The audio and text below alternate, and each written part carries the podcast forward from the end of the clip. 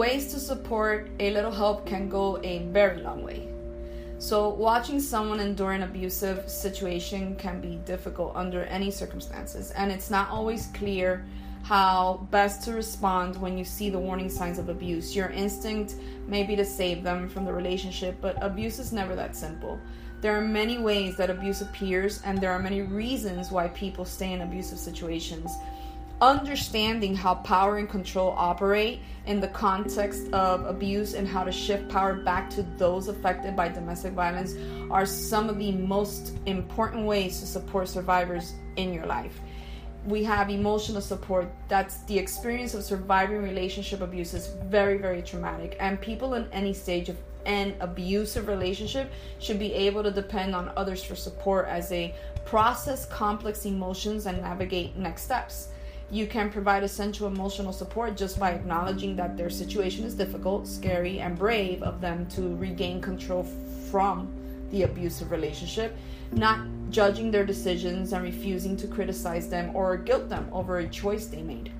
Remembering that you cannot rescue them and that the decision about their lives are up to them to make.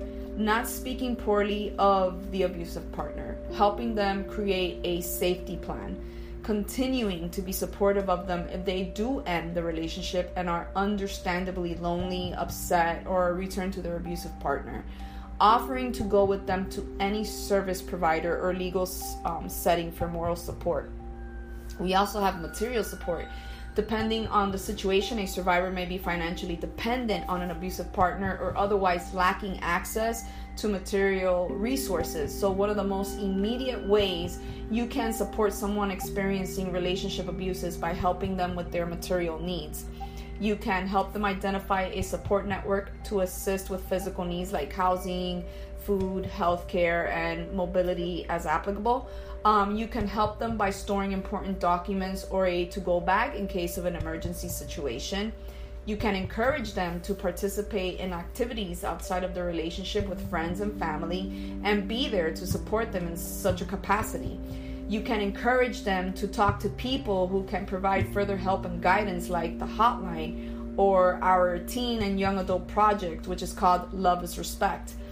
You can, you know, if they give you permission, you can help them document instances of domestic violence in their life, including pictures of injuries, exact transcripts of interactions, uh, notes on a calendar of dates that incidents of abuse occurred don't post information about them on social media that could be used to identify them or where they spend time. You can help them learn about their formal legal rights through resources like Women's Law, which provides information on domestic violence laws and procedures. Um, with their permission, ensure that others in the buildings where the survivor lives or home or work is aware of the situation, including what to do and what not to do during a moment of crisis or confrontation with an abusive partner. These are just examples. You know, by no means comprehensive, but provide an uh, an understanding of what ways you can support a survivor and that can help protect their safety. Okay, and you can help them heal from relationship abuse, which occurs on many fronts. The more that others are able to take on themselves to support a survivor's healing, the more that person will be able to focus on their own growth and processing. And again, I cannot express this enough. Please, if you are in trouble or know anyone who is, don't be afraid to call 1 800 799 SAFE. Everything is confidential. 1 800 799 7233.